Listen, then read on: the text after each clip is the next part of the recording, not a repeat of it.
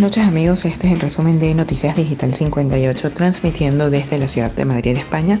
Les saluda Gabriel Higuera, CNP 20576. Comenzamos con las informaciones y es que el coronavirus sigue golpeando España. Registra 2.128 positivos en las últimas 24 horas. La situación epidemiológica en España no mejora. El país sigue siendo uno de los más afectados del mundo por la pandemia del coronavirus y así lo muestran los datos. Este martes Sanidad ha contabilizado 2.128 casos positivos de COVID-19 en las últimas 24 horas. El lunes se notificaron 1.833 contagios. Esta cifra se suma al cómputo global que maneja el Ministerio para estudiar la evolución de la pandemia en España. Desde el inicio de esta crisis sanitaria, la cifra de personas que han dado positivo en las pruebas ha alcanzado los 364.196. Además, en las últimas semanas, 63 personas han muerto por el virus, que ya ha provocado 28.670 fallecidos en el país. Por comunidades autónomas, Madrid es la región que más contagios ha contabilizado este martes, 704 positivos, por lo que ya son 94.978 las personas infectadas en la comunidad madrileña. Le siguen Aragón con 734 en total, 22.269 casos confirmados y Andalucía con 202, 20.918. Cataluña es otro de los grandes territorios que más ha sufrido el impacto del coronavirus. Ha visto reducido en las últimas 24 horas el número de personas afectadas. La región catalana ha notificado tan solo 69 positivos respecto al día anterior.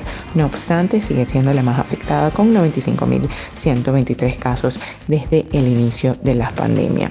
Siguiendo con las informaciones, eh, las autonomías piden coordinación para la vuelta al colegio y continúan presentando sus propuestas ante la conferencia de presidentes.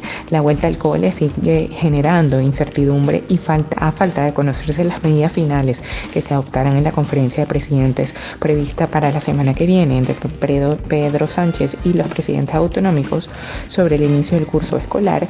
Los dirigentes autonómicos continúan avanzando sus propuestas. Este martes varios eh, presidentes autonómicos han reclamado al gobierno coordinación para evitar que haya varios de modelos diferentes.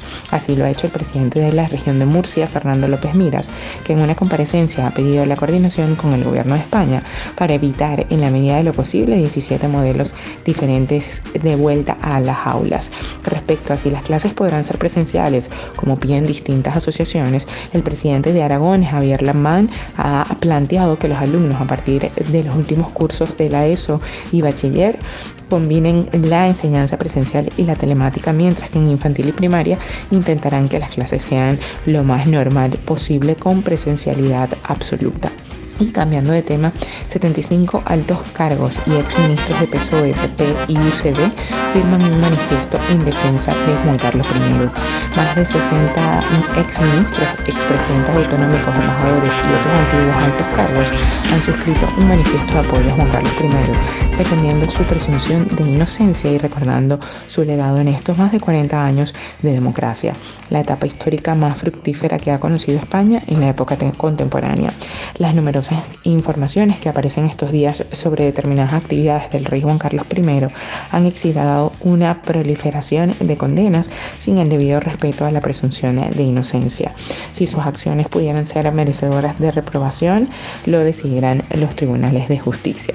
Pero nunca se podrá borrar la labor del rey Juan Carlos en beneficio de la democracia y de la nación.